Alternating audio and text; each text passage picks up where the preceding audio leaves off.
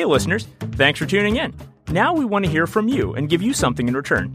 Rate this show or any other Mercatus podcast on Apple Podcasts, including the Mercatus Policy Download, Conversations with Tyler, the Hayek Program podcast, or Macro Musings, and we'll select 50 people to get a signed copy of Tyler Cowen's latest book, Stubborn Attachments, before it hits bookstores on October 16th. Just visit mercatus.org slash contest and give us your info after you submit your review so we can reach you. That's mercatus.org slash contest from now until October 1st. Thanks, and on to the show. Does a particular occupation seem to be of the sort that could drastically harm someone if the interaction didn't go as planned? And ultimately, I think what we're trying to do is drive that as data driven a way as possible. So, one of our initiatives in Illinois, which what we call our Sunrise proposal, if you think that you've got a good idea for licensure, we think that the legislature should put a process in place that would allow for a review of these particular questions before the license is enacted, and it would look at benefits and harms of licensing a particular profession. So ultimately, I think there is a certain bit of common sense, but we are trying to meld common sense with real data driven analysis. Welcome to the Mercatus Policy Download. I'm your host, Chad Reese. I'm happy to be joined for my favorite segment, What's on Tap, with co host Kate Delanoy. Kate, how are you today? Doing well. How's it going? I am living the dream as always, and in large part because I am pleased to be able to provide Manor Hill Brewing's Grisette, a farmhouse ale. So we can talk more about that in a minute, but while I go ahead and pour that, why don't you let me know what's on tap at Mercatus?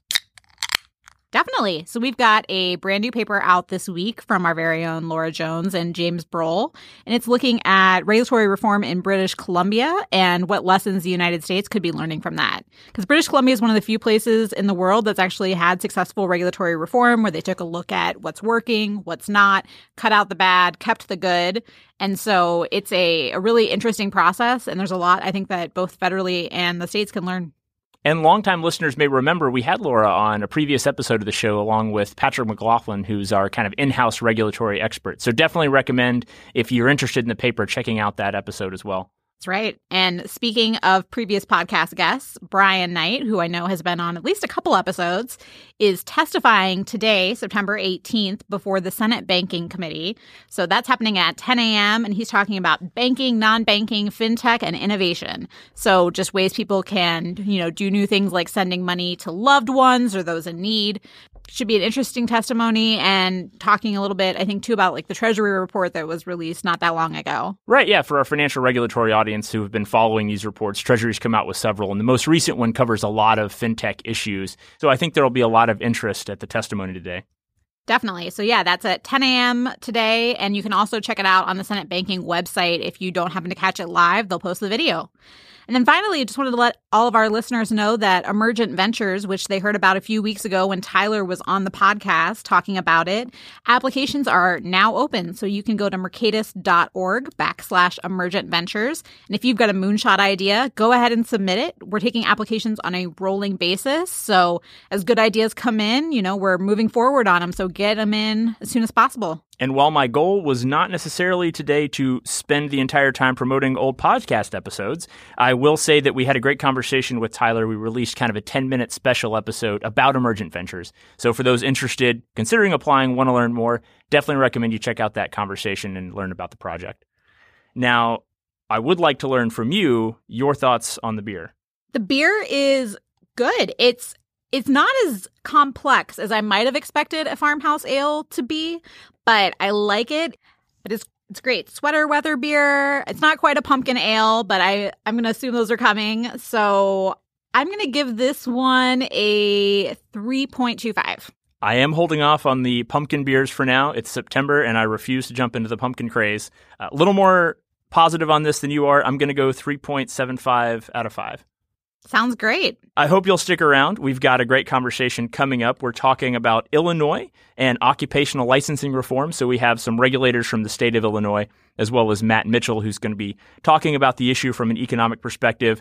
The perfect panel to discuss this issue that I think is of interest to a lot of people across the nation, obviously to Illinois, but there are lessons there for other states as well. So a great conversation coming up just in a minute. Thanks for having me, Chad. Cheers. Cheers.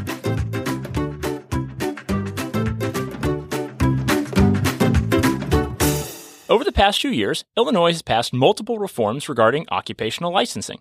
Illinois' reform efforts are part of a broader national movement to re examine the ways in which we license certain professions. In other words, how state governments decide who's allowed to work in what jobs. Here to discuss that, I'm very pleased to welcome the perfect panel for the show for today's topic. First, we have Secretary Bryan Schneider from the Illinois Department of Financial and Professional Regulation. Thanks for visiting us in DC, Secretary. I'm glad to be here. From the same department, we're also joined by the director of the Professional Regulation Division, Jessica Baer. Glad you could join us, Jessica. Very happy to be here. And last but certainly not least, we're lucky enough to have Matt Mitchell, who directs our research program on government granted privilege here at Mercatus. Thanks for taking the time to chat with us, Matt. Thanks so much for having me. So I'm going to start out with a really general question because I just threw out a term occupational licensing. And some of our audience will be very familiar with that from the work here at Mercatus, and others have absolutely no idea what I'm talking about. So it's kind of a maybe a jump ball question to get us started. What the heck is occupational licensing? What are these laws? What are they regulations? And what are we really talking about today? I think one way to think about occupational licensure most broadly is uh, occupational licensure is any time you need the permission of the government to be able to conduct the business or profession that you've chosen to earn your living with. I think there's also a sense now, as, as we've come to use it, one might start to distinguish between more professional licensure and occupational licensure. So the learned, the great learned professions, medicine and law and accounting, there seems to be a fairly broad consensus that licensure is appropriate for those professions. But as we've been learning at the department over the past several years, when you get down into some of the less skilled professions, the licensure is really relating to the occupation itself and not so much to the skill set that the individual has. So that's how we've begun sort of differentiating occupational licensure among all the license types that we issue. I think one thing that's helpful in thinking about this issue is to put it in perspective of, of what's happened over time. So in the 1950s, 5% of the American workforce needed a license in order to practice their profession. That's grown fivefold in the decades since. Uh, and it's also moved far beyond professions that we typically think of as uh, involving the public's health or safety. So now in many states, you need a license in order to be a um, actually, 50 states, you need a license in order to be a cosmetologist, in order to be a barber, in many states, you need a license in order to be a hairdresser or um, in order to braid hair or to do eyebrow threading. Um, in some states, you need a license in order to be a tour guide. In some states, you need a license in order to be an interior decorator. I always like to point out that throw pillows are rarely actually thrown by interior decorators. Um, so, you know, in a lot of these cases, the the health and safety concerns or arguments are just that it's pretty implausible that the public is in danger. Kind of piggybacking off of that is that each you know, you touched on this, but each state regulates differently. And we as regulators don't have authority to say we think that this is necessary to regulate or not necessary to regulate. That really is left up to the General Assembly in each individual state to determine what professions they think you know, ideally are looking at what would impact the public safety if it went unregulated, and then also what the requirements are. So what you're finding is even professions that are Cosmetology is a really good example, regulated across all 50 states. All 50 states regulate that differently. So, what you require to be a cosmetologist in New York might be very different than what you need in Iowa, mm-hmm. which presents some interstate mobility issues. I think the other thing that's interesting to, to uh, point out is the mismatch between the perception of public safety and the level of regulation. So, cosmetologists, for example, on average, they are required to have 10 times more days of work and training and experience than emergency medical technicians. Um, so that's you know a, a, significantly higher burden and higher barrier for people to pass in order to get into this field. And I, you know, my perception is that cosmetology involves uh, significantly less public risk than you know an emergency medical technician. I think that's most people's perceptions too. Matt, I think you mentioned sort of this issue over time. And I think I sort of alluded to this in the introduction where there is, it seems like there's some sort of national movement going on. People are re examining these laws. I think it was just within the last couple of weeks that former Vice President Joe Biden gave a speech uh, and he discussed some of Maryland occupational licensing laws specifically, and there were audible gasps. You could you could tell from the audience when he gave some of those numbers. Um, so I'm kind of curious if you all can maybe give me and our listeners some historical context. Maybe you know where where did these laws come from? Matt, you mentioned that a little bit, um, and then I don't know, uh, Secretary and Jessica, if you have some Illinois specific examples, but historically, how have we looked at these laws, and then how is that changing? Where's the trend going? Well, historically, uh, it is an historical question, and I'm not a historian, but my my research would indicate that initially licensure was predicated on an honest desire to maintain uh, the health and safety of the population. So you wanted doctors and nurses and pharmacists to have a certain demonstrated level of training and competence, and that was predicated on the seemingly reasonable belief that those individuals would be better able to protect the health and safety of the population.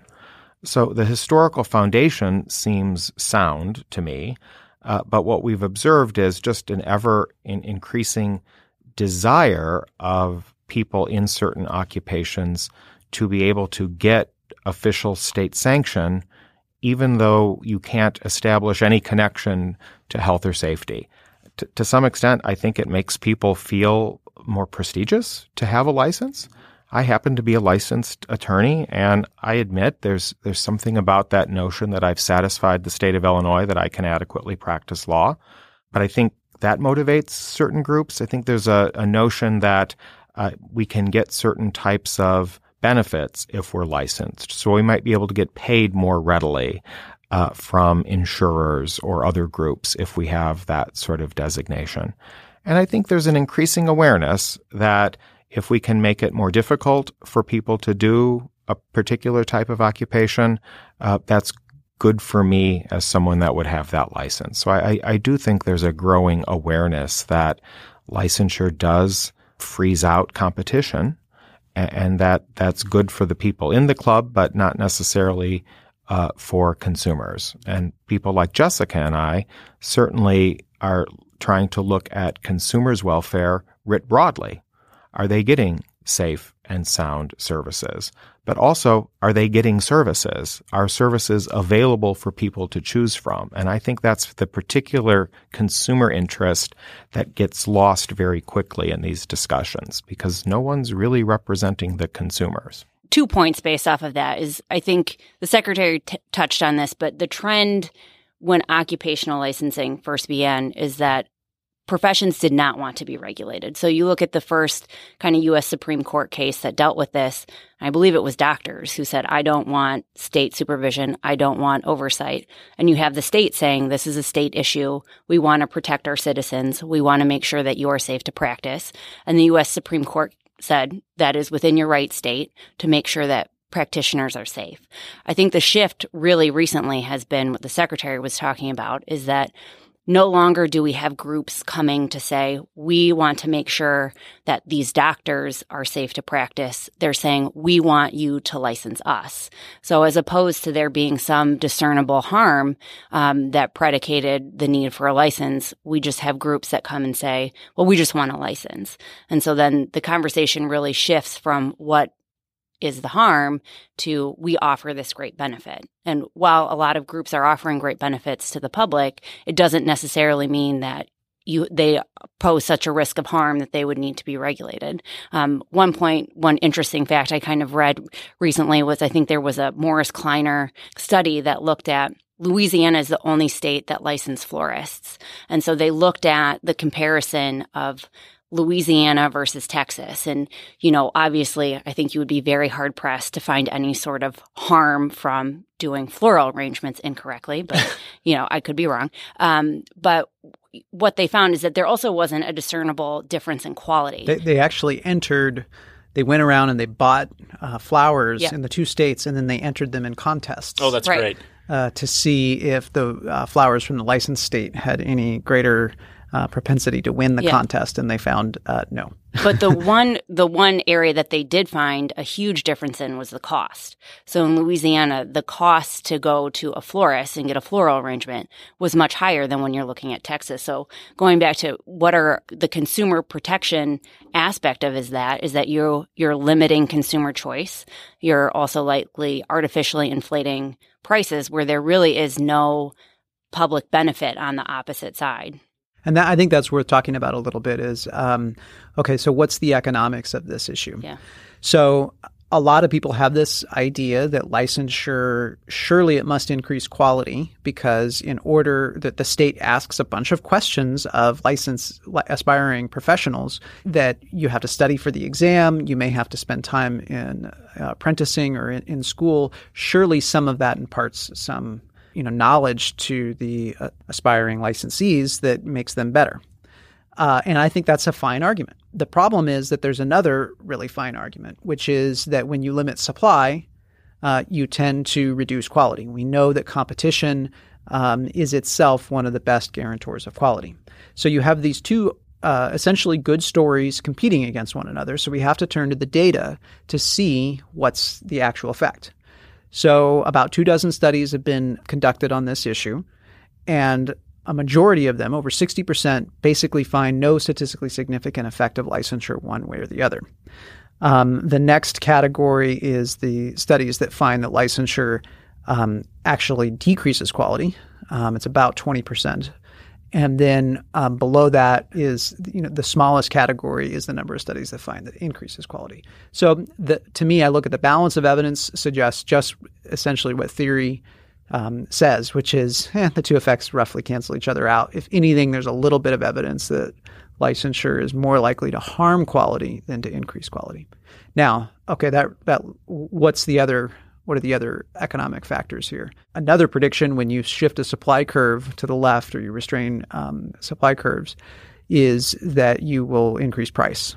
And on that, according to the Obama administration, they did a, similar survey. They said it's quote, quote unquote unequivocal. Uh, licensure increases prices, and it's in a range of about uh, 16 to 20 percent.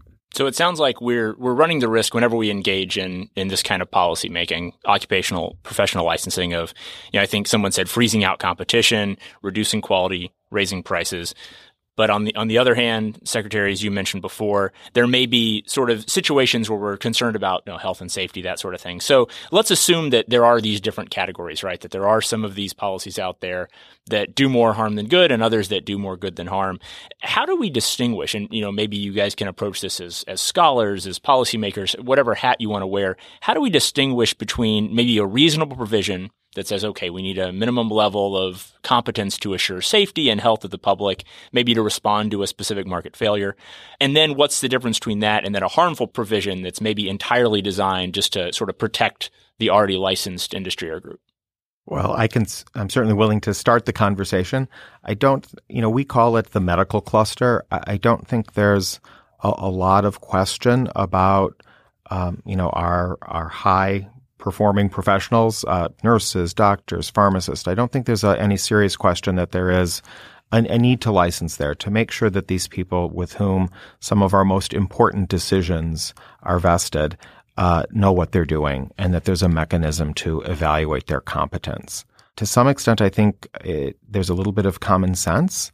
Um, and, you know, does, does, does a particular occupation seem to be of the sort that could drastically harm someone uh, if, if the interaction didn't go as planned?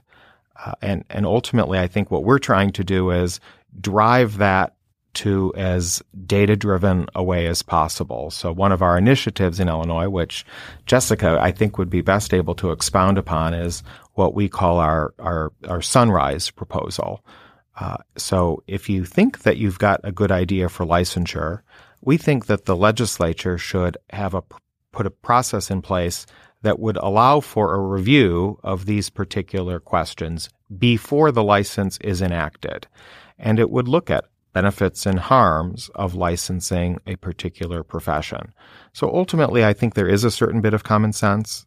but we are trying to meld common sense with real data driven analysis. And maybe Jessica can explain what we've been trying to do there. Yeah, again, it's a, a what we have ended up seeing recently is that you have a group who wants to get a license and all they have to do is find you know a senator or a representative to run a bill and then oftentimes what will happen is that bill will get called in committee and you will have people sit up at a committee desk and say how wonderful this profession is and how much they need to be licensed. But really who you're not hearing from is come January 1 when that bill becomes law who can no longer practice that profession without now coming to get government authorization and presenting us with a bunch of forms and documentation and paperwork that may be still completely safe to practice. And those voices aren't necessarily heard and that can be for a number of reasons some of them don't even know that the legislation is being run or passed and so, what this sunrise provision would really do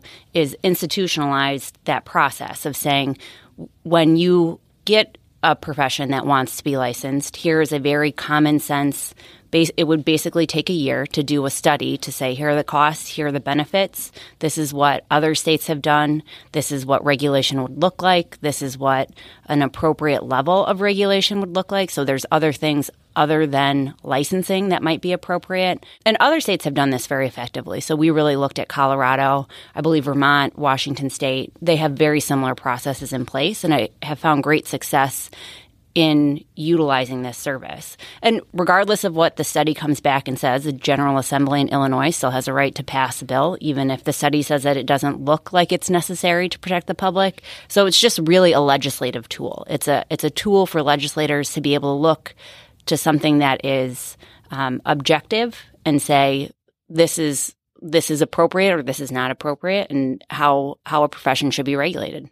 Jessica, when you talk about the, the people that aren't at the table, right. it's important to point out, uh, first of all, consumers are among those people who are almost never at the table. I've testified in a number of states on occupational licensure, and usually it's several deep, the people who want to keep licenses, and they are always members of the licensed profession. That's a pretty good empirical piece of data that it's probably protecting the existing industry. You almost never hear from consumers. But the other thing to point out is that there's systematic trends in terms of who tends to be harmed by licensure. So, um, military spouses are much more likely to be in licensed professions than the general population, and they're much more likely to move, necessitating a new license when they move to a new location immigrants are often have a harder time obtaining licenses because of requirements like English proficiency or residency requirements. You also tend to see those with prior convictions or even any experience in the in uh, the criminal justice system, even if they weren't convicted but they were say arrested. Um, often licensure is a barrier to entry for them.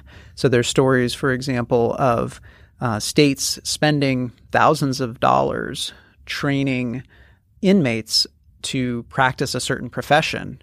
They then get out of jail, go get a license, and another state agency denies them a license because they have a previous well, conviction. Well, if I could interject on that point, our experience in Illinois is just like what you described. Our Department of Corrections operates cosmetology and barber schools at some of our correctional institutions. They pay for that. They pay to offer that for inmates. We actually have to license. My department licenses those schools. So the state of Illinois has chosen to provide this opportunity for our correctional inmates. Uh, early in my time uh, in this job a few years ago, one of our elected officials called me up and said, What's going on here with these barber colleges? I said, Can you be a little bit more specific? and she said, Well, look, we were talking to the students in these schools and we asked them, Are you excited about being able to practice this profession when you're released? And they said, well, we'll never be able to get licensed because we're convicts. And of course, the problem here is, first of all, that's categorically wrong. Uh, in fact, a criminal conviction rarely prevents you from getting a license in the state of Illinois. Hmm. Under certain circumstances, because of the particular type of criminal history you have, we may put some conditions, at least initially, on your license, but it almost never results in uh, a denial of licensure. It does make the process a little bit more intense. We do look at those applications a little bit more intensely to understand what was going on with that person. And that takes more time. It means you get a couple of pieces of correspondence from us that other applicants won't get. And what we were finding is people just dropped off. They tried, they interpreted the first additional question as an eventual no. And it's exactly the opposite. But it's perfectly it's perfectly reasonable for someone whose most recent interaction with the state of Illinois was as their imprisoner to not think they're really going to get a fair shake. So, you know, we worked with um, our own processes initially. We said, is there a way that we could make this a little bit easier? So we started using the miracle of video hookup and we started actually interviewing uh, folks who wanted a barber license who had gone through the school while they were in prison so that we were actually able to hand them the license as they walked out uh, of prison. Uh, so that you know that's sort of a success story. And then we worked with the the legislature to better uh, you know get better statutory guidance for are there certain types of uh, convictions that just don't have to be disclosed at all. So we don't have to have our team consider them at all. And for the ones that remain, uh, make it abundantly clear that it isn't a barrier to licensure, but is something that we're entitled to consider on a case by case basis. Uh, I think there was another with healthcare providers, Jessica, in Illinois. There was a particularly um, noxious restriction that we worked with the legislature to eliminate. Yeah, for any healthcare provider, um, a law went into effect, I think, six or seven years ago that forever barred us from licensing anyone who was a registered sex offender, which is still in place in Illinois right now, but also included anyone who had a forcible felony. So this encaptured probably far too many people. And so, and we had licensed practitioners at the time to the day that the law went into effect that we had to permanently revoke their license. So this was someone who had cleared our process before that we had talked to, that we had deemed was safe to practice for a variety of different reasons, who the day January 1 no longer could work.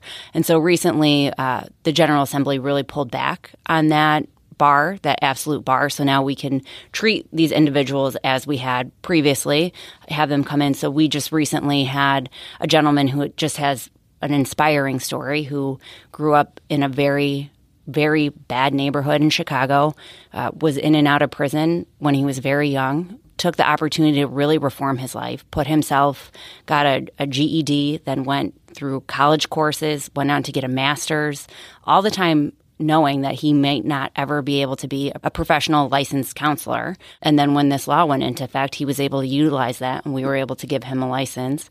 And he now goes back to those same communities that he grew up in to make sure that he can provide services in those communities. So, you know, when you're looking at criminal convictions in that in that way, you know, it's I think it's we deny under 1% of licenses based strictly on criminal convictions. The costs of licensure bite hardest on more vulnerable yes. populations. If there's significant benefits to be gained, well, the bite's worth it. The juice is worth the squeeze, perhaps. But when it's not clear that it is, you're really harming people who don't need any additional harm. So people who are looking for a second chance after a conviction, people who are in economically disadvantaged neighborhoods.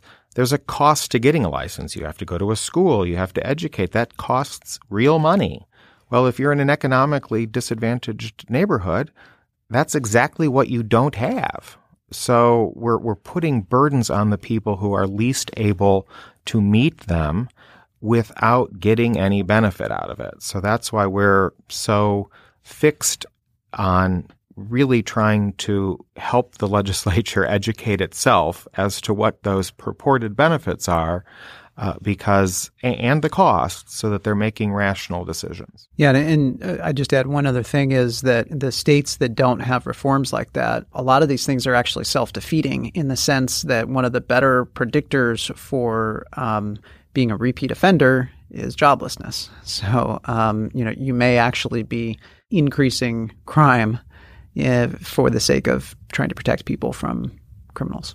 Uh, I'm glad you gave us that story, Jessica, the kind of positive, this is how the system can kind of reform itself and, and work moving forward. Because as we kind of approach the last few minutes here, I'd like to switch to that okay, now what do we do with all this information that you guys have given us kind of conversation, right? So, eh, as you all mentioned, every state is different. I'm sure Illinois has its own particular regulatory and legal framework around this. Other states the same way. Everyone has their own eccentricities. What can we maybe learn from the Illinois example or what other positive examples are there out there that other states can follow? So really, if I'm a state lawmaker listening to this or on their staff, what lesson should I be, should I be thinking about? What should I really take away here? Can I start with? Uh, I know you asked for a positive example, but can I start with? I'm an economist, so I, it's dismal science. Let me start with the way that it typically goes, and it's not an inspiring story. The way it typically goes is a legislator has informed themselves about the um, literature on licensure and is inspired to try to limit or eliminate um, the b- licensing burden. So they sponsor a bill with you know 30 licenses to get rid of. Um, and then they promptly get 30 arrows in their back, not from uh, consumer groups, but from this the special interests who don't want their licenses taken away.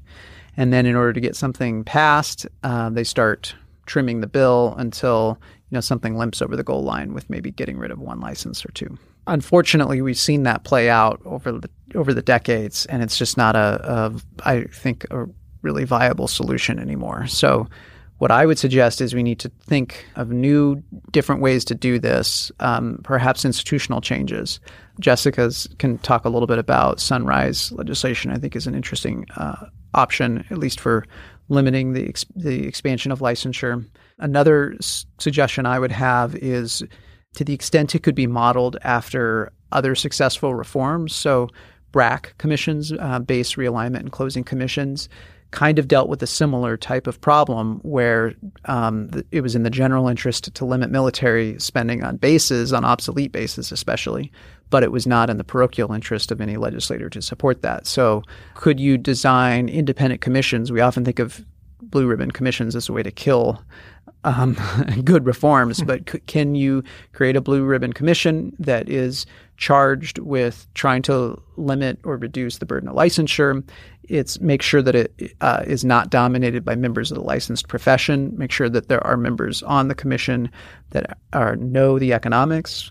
Um, make sure that there's people on the commission that whose interest is finding employment for those who are least well off among us. And then, you know, ideally, either because it's done by executive or perhaps the structure of it, you know, the, the, legislature doesn't have an ability really to get into the details of it. They sort of defer to the commission. That would be nice.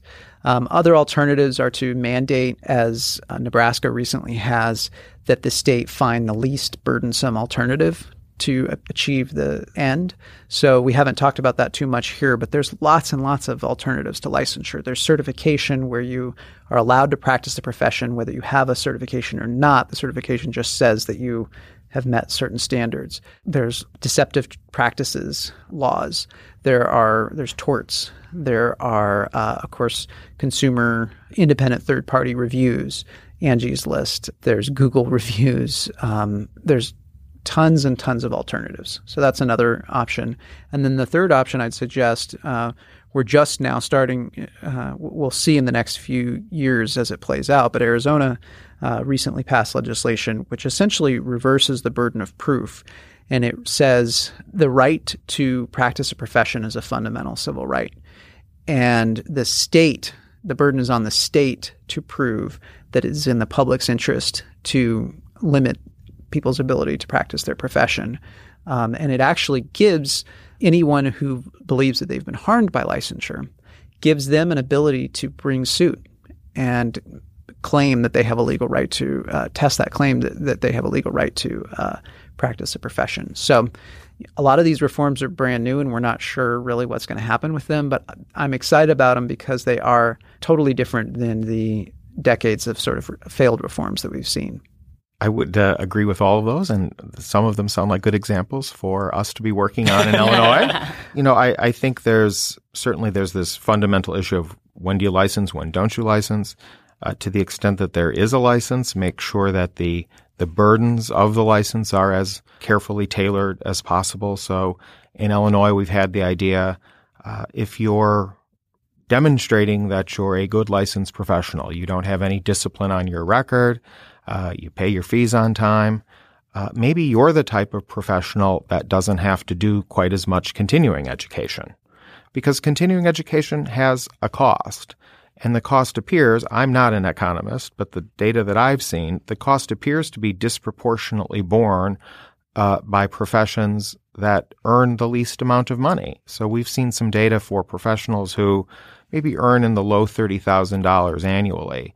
And to keep their license current, it's $900 to $1,000 every two year renewal period. That's significant portion of their income. It's unclear to me why any of that has to be spent, but if they've demonstrated their good behavior, couldn't we cut that in half or cut it in a third or cut it by two thirds uh, so that we're at least being a little bit more carefully tailored when we do make a licensure decision?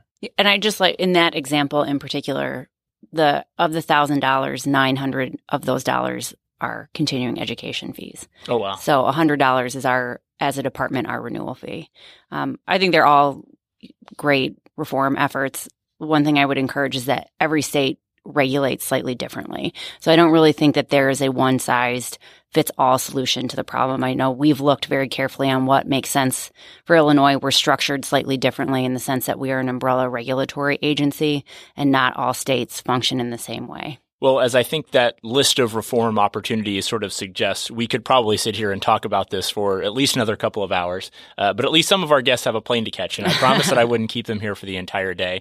Uh, and we are just about out of time. So I do want to to wrap up. I appreciate you guys sharing your experience in Illinois specifically. Matt, really appreciate you kind of helping break this down from an economic perspective for for our audience. I want to thank our listeners for joining us today. And as always, I like to leave you all with uh, some place to go after this. You can learn a little bit more. Uh, so I'll just kind of go around the table if you all want to share a website or a project or a Twitter handle, just something you would recommend listeners who are interested in either Illinois' efforts or the issue of occupational licensure more broadly uh, can kind of go and, and, learn a little bit more. So I guess uh, Jessica and the secretary will start with you all. Well, we're at our, our acronym is IDFPR. Our website is idfpr.com. And I believe that acronym is our handle on Twitter and Facebook and LinkedIn. So you can always find out more about us there. Did I get that right, Jessica? You did. um, one other quick plug Illinois is also part of an 11 state consortium being sponsored by NCSL um, to look at these issues. So if you want to look up, I think it's the Occupational Licensing Learning Consortium. Um, they have a lot of great resources, and there's 10 other states who have actively started participating. And I know that the group is looking to grow um, relatively soon. And so they have offered a lot of great resources. There's a lot of good information on, on occupational licensing. Thanks. And Matt? I'm on Twitter at Matt Mitchell80, and uh, you can find more research on this issue and other issues at mercatus.org. And as always, you can find me on Twitter at Chad M. Reese or email me at creese at mercatus.gmu.edu with any comments, questions, concerns, or episode ideas. Thanks for tuning in, and we'll see you next time.